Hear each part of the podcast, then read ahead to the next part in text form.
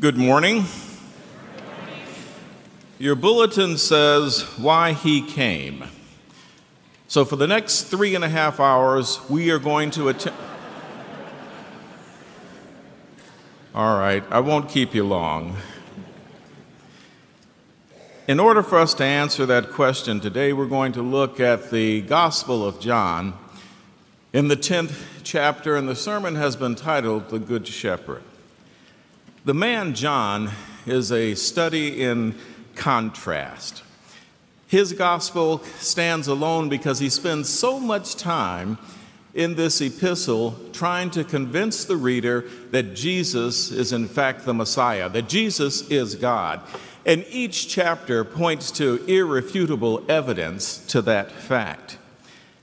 He's a study in contrast because he uses these theological themes contrasting one against the other, like life and death, light and darkness, belief and unbelief, truth and falsehood, love and hate.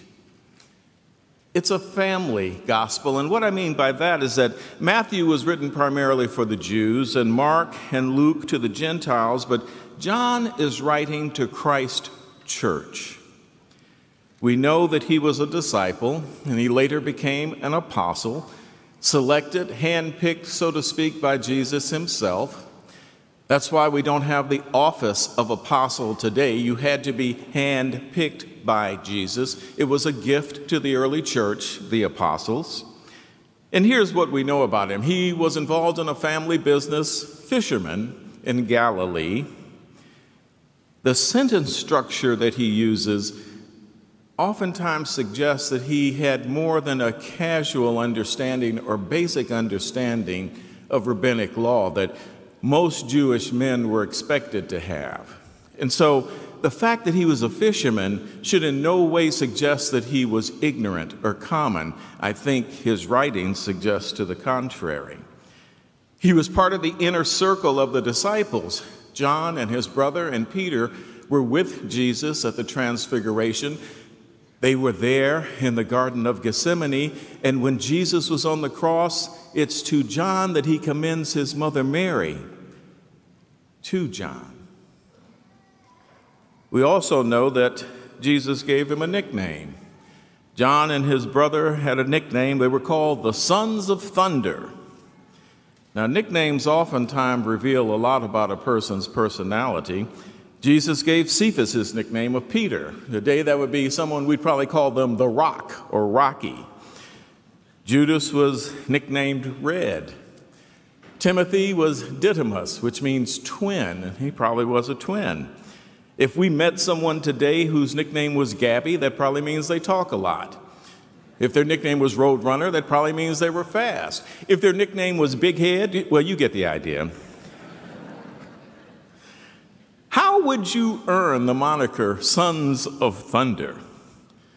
Now, there is an account in Luke where John and his brother James wanted to call down fire from heaven on a Samaritan village because they hadn't provided housing for Jesus as he was on his way to Jerusalem. So we know that John had a temper. We also know that he was ambitious. In fact, John and James approached their mother and asked them to ask Jesus could they have the two highest positions in God's kingdom. He was very competitive and achievement oriented. But as we read his epistles, we see that he was deeply affected by his relationship with Jesus. When he wrote this epistle, he was sensitive, he was loving, and he was, in fact, reflecting two of the attributes of Jesus. Note the contrast. When he writes the book of Revelation, when he's exiled on the Isle of Patmos, he speaks of love. John's heart had been tenderized by years of faithful ministry. Turn, if you would, please, to our text. We're in John in the Bibles in the seat back in front of you, it's page 896. Interesting thing about this passage, there really is no break between chapter 9 and chapter 10. It's really the same day. The events that are going on in chapter 9 are what is happening in chapter 10. And what has happened in chapter 9, it's during the Feast of Dedication. That's what's known as uh, Hanukkah today. But during the Feast of Dedication, Jesus and the disciples are there in Jerusalem, and he comes across this gentleman, this beggar who's been blind since birth, never been able to see. And so Jesus takes a little spit and a little dust and he gives him some eyes, tells him to go wash, and he can see. Now, that's a miracle enough for me. You can give somebody new eyes with a little dust and some spit. The guy has never been able to see, and now he can see.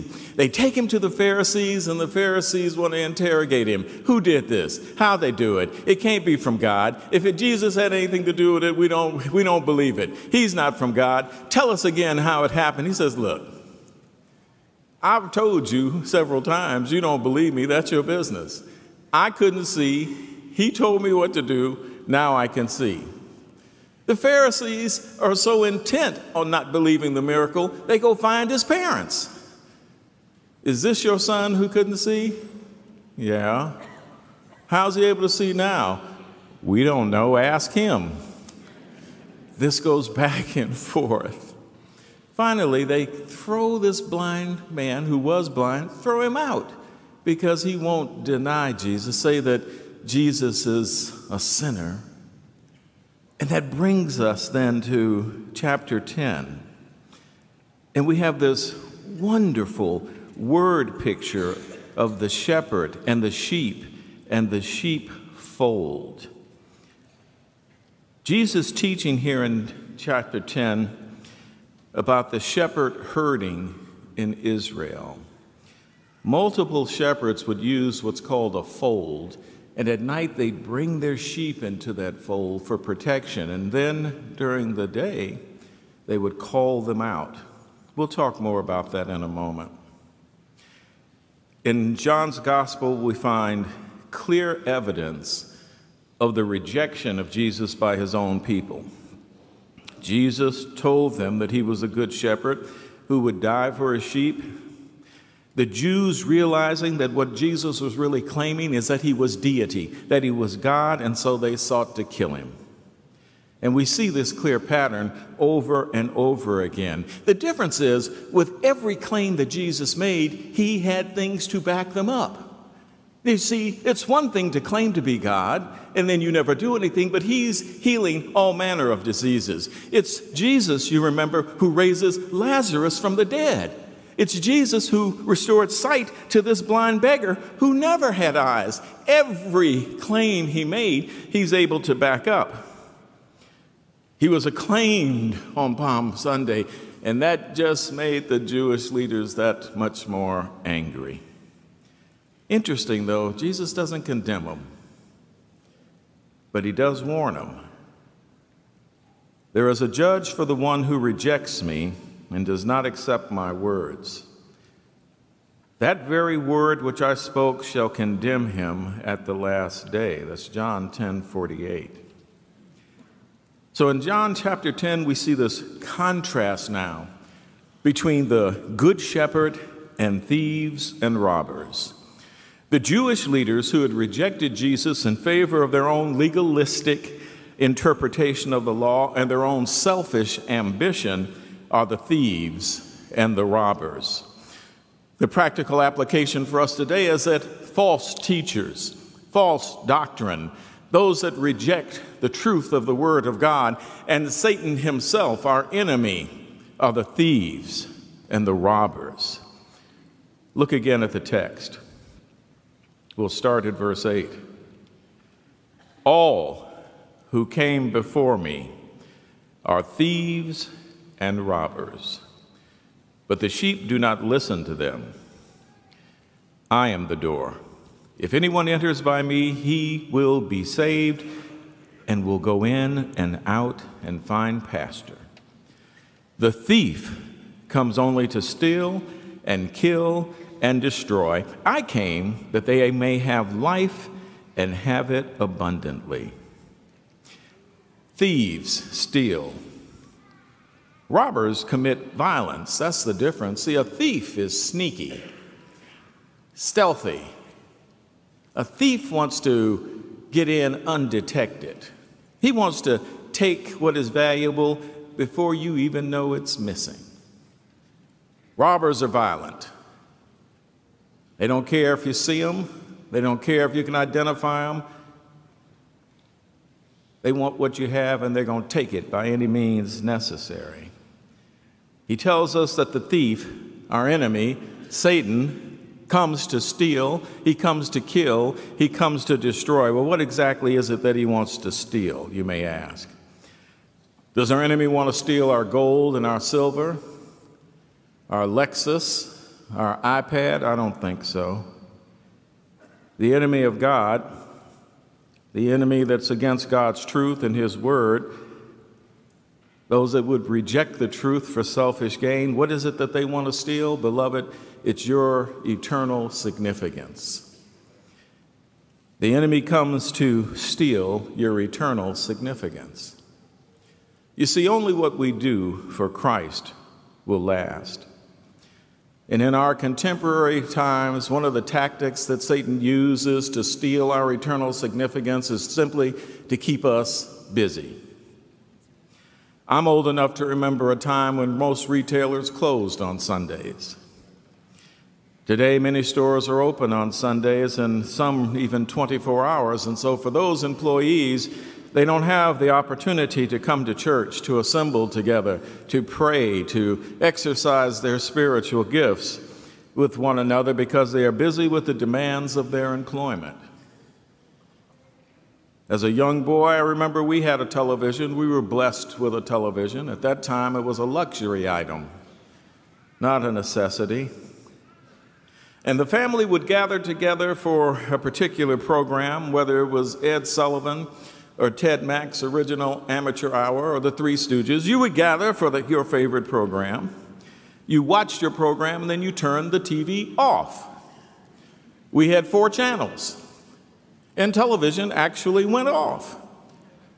This concludes our broadcast day. The national anthem would play, and that would be it. You, next thing you'd hear was click, you turn it off.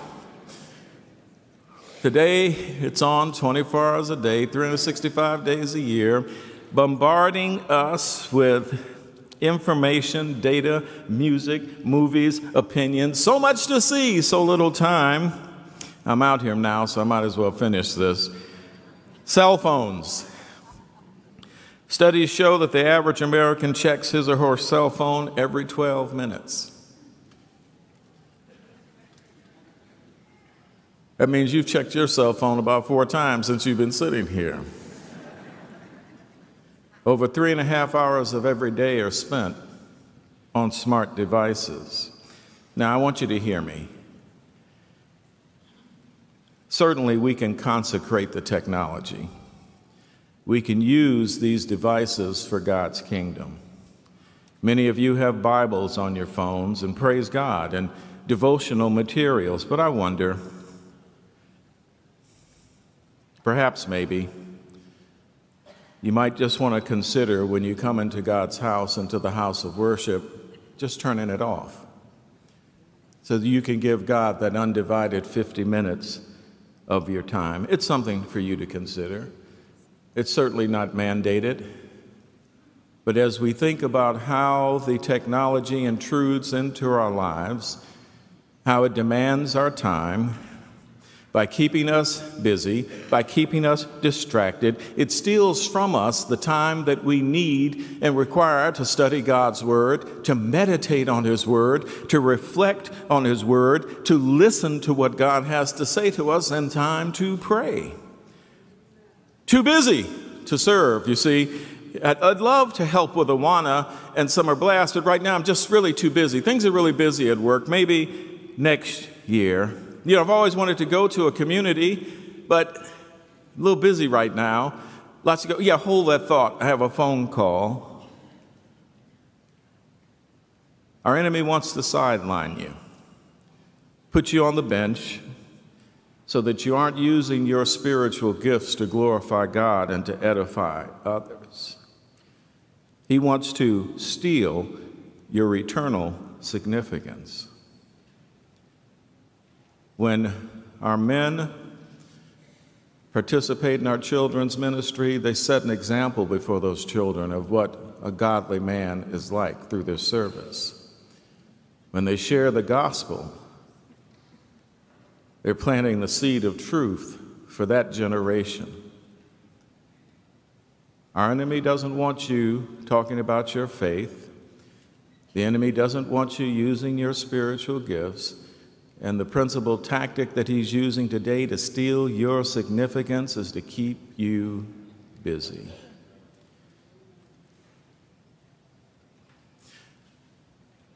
The thief comes to steal and to kill. Hmm.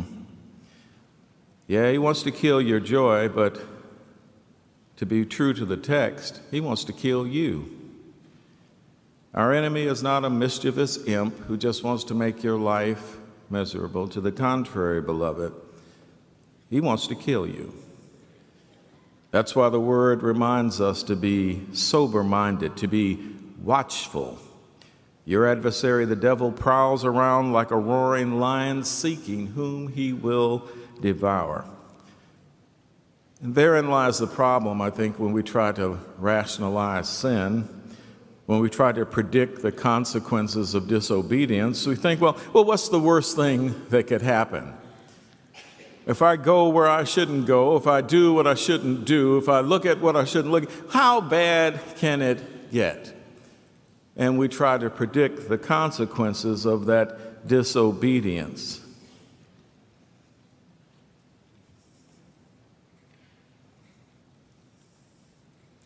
Far too many lives have been dissipated by addiction and disobedience because what started off to be entertainment and fun enslaves their lives and ultimately shortens their life. Our enemy comes to steal and to kill and to destroy. But what is it that he wants to destroy? Interesting word here. This word destroy re- really means to render useless. What does he want to destroy? Two things. Your reputation is one.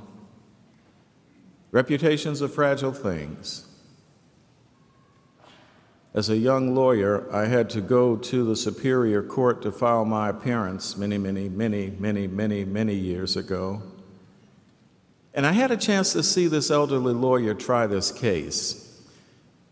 It was a man who was accused of drunk driving, and I sat for a while and I listened to what was, in my opinion, one of the best cross examinations I've ever heard.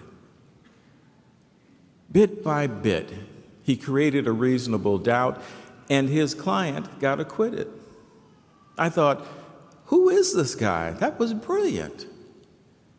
Flash forward a few years, and I hear the story of how that same lawyer who had a drinking problem was sitting in a jury trial and he fell asleep at counsel table. The judge declared a mistrial, dismissed everybody, and they left him in the courtroom there snoring. No one remembered the 40 plus years that he had been an outstanding lawyer. Whenever his name would come up, it would always be about that drunk that fell asleep at counsel table. Reputations, beloved, are fragile. The reputation of the church is fragile. Our reputations are fragile, and our enemy wants to destroy them. What's the other thing he wants to destroy? Relationships. Father against son, mother against daughter, congregant against congregant. Our culture is fragmented and polarized. And right now, the clashes with people is reaching a boiling point in our society. Our enemy wants to sow discord, certainly within the body of Christ, to sow confusion and ignorance and objections and prejudice and temptations and deceitfulness and having us coming up with all kinds of distinctives of why we are different from one another.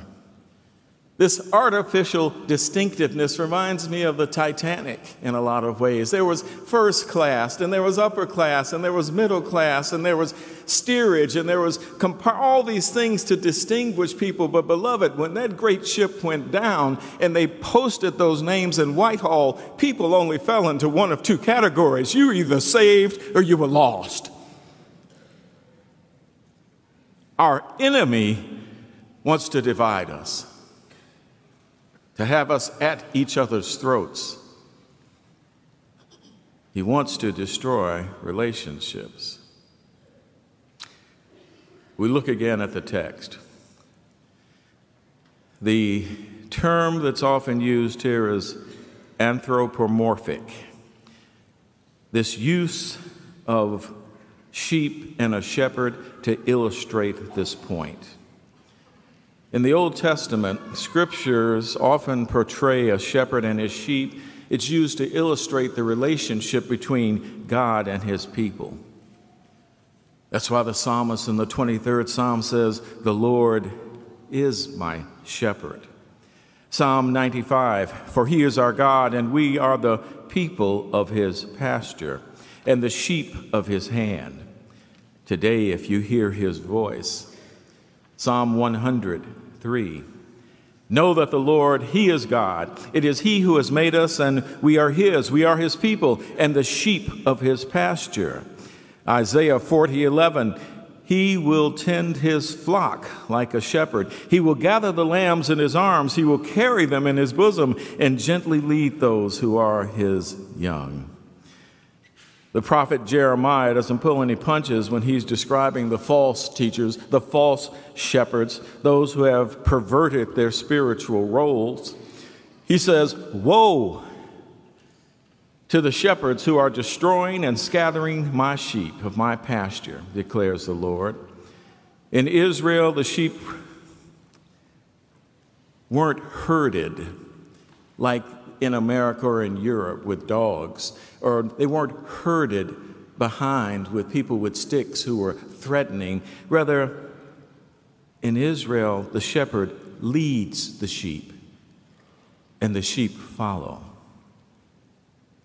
The shepherd includes the sheep, he cares for his sheep, he knows the sheep by name, he protects his sheep, he guides his sheep. We come back to this text, and you'll note that he says that the sheep are in a fold. Well, we talked about that earlier, that the fold is a pen where many shepherds would take all of their sheep at night, and one by one, he would lower his staff and he would examine his sheep for any wounds or problems. And then he'd raise his staff and let them in, and then he'd lower his staff and examine the next one. And then all the sheep would be mingled, and there's a porter there at the door. But what exactly is this fold? Scripture can answer that for us. If we go to Ezekiel 34, I'm going to start at verse 1. The word of the Lord came to me, Son of man, prophesy against the shepherds of Israel.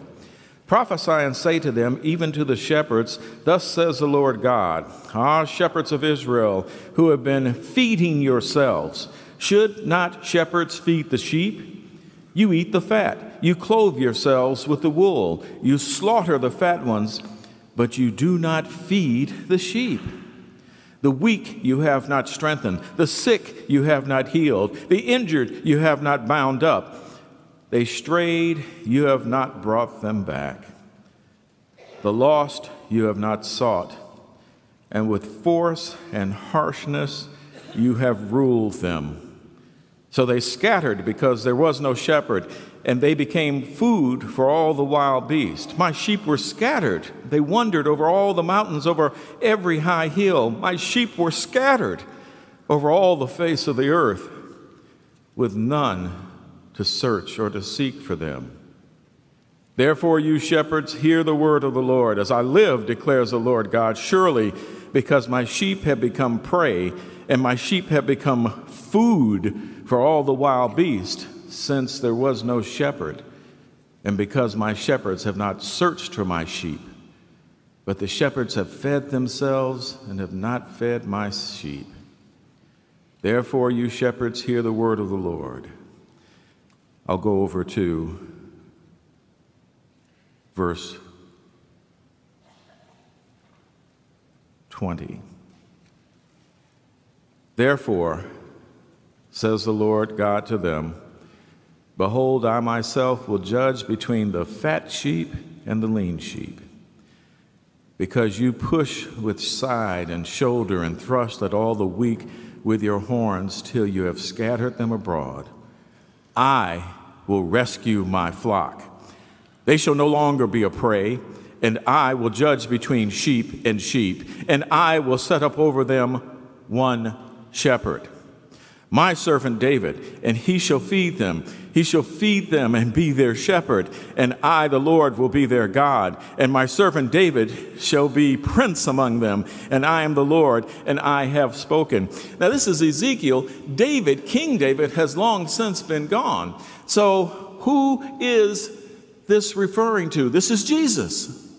Jesus from the line of David. Jesus will come, and the fold here represents the Jewish people. What he is saying is that I am going to pull the Jewish people out of the aridity of, of Judaism and take them to the green pasture of salvation and reconciliation with God.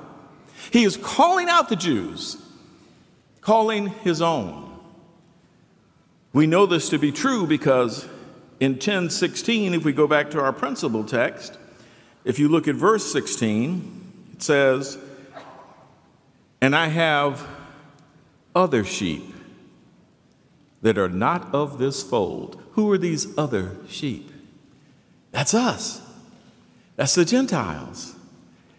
I have other sheep that are not of this fold, and I must bring them also and they will listen to my voice. So there will be one flock, one shepherd.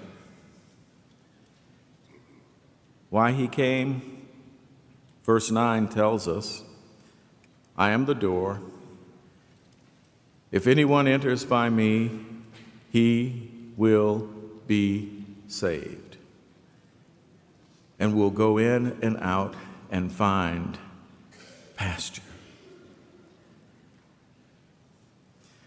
Do you have joy in your life? I'm not talking about happiness. Now, happiness is always dependent upon a thing. You get a raise, you're happy.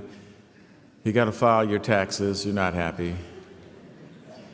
You get a new car, you're happy. You get that first ding on it, you're not happy.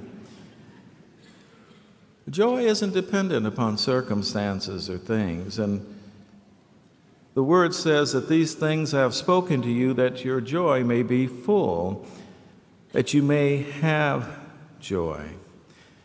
When Jesus talks about an abundant life here, he's not talking about material possessions because those things don't really bring joy. Although God is merciful and generous, what he's really talking about is our eternal life and our fellowship with God. This is not a prosperity gospel. People can have joy and contentment and not have a six figure income or the latest car. The abundant life, beloved, is a life that's free from guilt and shame because God Almighty Himself has put your sins as far as the east is from the west. The abundant life is a life that's enabled by the Holy Spirit, who will give us results beyond our skills if we will yield ourselves to Him. The abundant life enables us to embrace each other as brothers and sisters in Christ. The abundant life frees us from the penalty of sin. It frees us from the power of sin in our life. And one day it will free us from the very presence of sin. The Bible says that whatever you do, you do for the glory of God. What wonderful freedom we have. That's the in and the out. You see, I don't have to stay in one place to worship or serve God. I can do it here in this church. I can do it at the bus stop. I can do it at my job or at school or on the corner or at the grocery store, in the restaurant, as I come in and as I come out. No matter your profession, no matter your occupation, God has what you need. You're not convinced? You're an architect? He's the creator and the originator. You're a baker? He's the bread of life. You're a biologist? He is life. You're a champion? He's the victor. Are you a construction worker? Well, he's the chief cornerstone. Are you a doctor? Meet the great physician. Are you an executive? He's the head of the church. You're a florist? He's the lily of the valley and the rose of Sharon. You a geologist? He's the rock of ages. A historian? He's the ancient of days. An inventor? He's the creator of all things. You a jeweler? He is the precious stone. You a king? He's the crown. Are You're a lawyer? He's the advocate. You're a merchant? He's the pearl of great price. You're a pharmacist? He's the balm of Gilead. You're royalty? Meet the King of Kings and Lord of Lords. Jesus.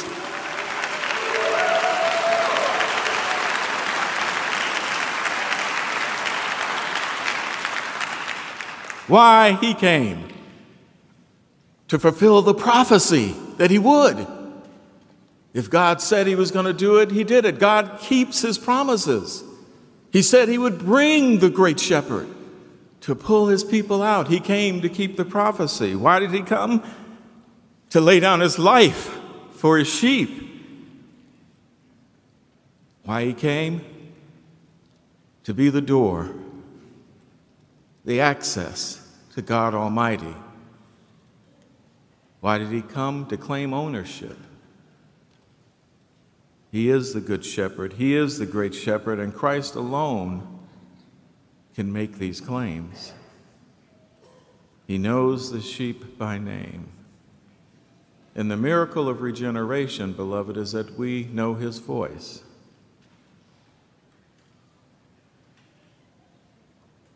Who are you following? I'm asking you plain. Who are you following? Is it whatever feels right in your own mind? You do what you want to do whenever you want to do it because you want to do it? Are you chasing money and material possessions? Who are you following? Has your life been dissipated by disobedience? If so, repent. Repent. Have you let things encroach upon your time where you don't have time for the Lord, you don't have time to serve Him, beloved? Repent. Or maybe you're sitting here today and you're not really sure where you are with Jesus. I'm glad you're here. The evidence is clear, the testimonies are true. God loves you. He loves you so much, in fact, that he gave his only begotten Son, that whosoever believes in him will not perish, but will have eternal life. Jesus saves.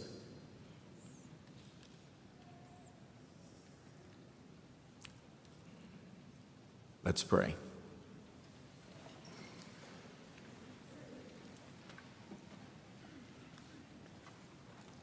Oh, Father. We thank you for your word and we thank you for the truth that's revealed therein. It's easy for us to shake our heads and say, well, they, they saw so many signs and wonders. How could they not believe? But we know that hearts are hard. And unless you open the eyes and ears, none will see or hear. So would you now, Lord, take the little that I have and you multiply it for your glory? Speak to those hearts now, even now. And if, as people are confessing their sins, Lord, of how we haven't been good stewards of the time, how we have allowed things into our lives that are stealing our spiritual significance, would you restore and renew even now? For those who are seeking the truth, would you speak to their hearts now, Father? and do what only you can do enable, encourage, equip, convict,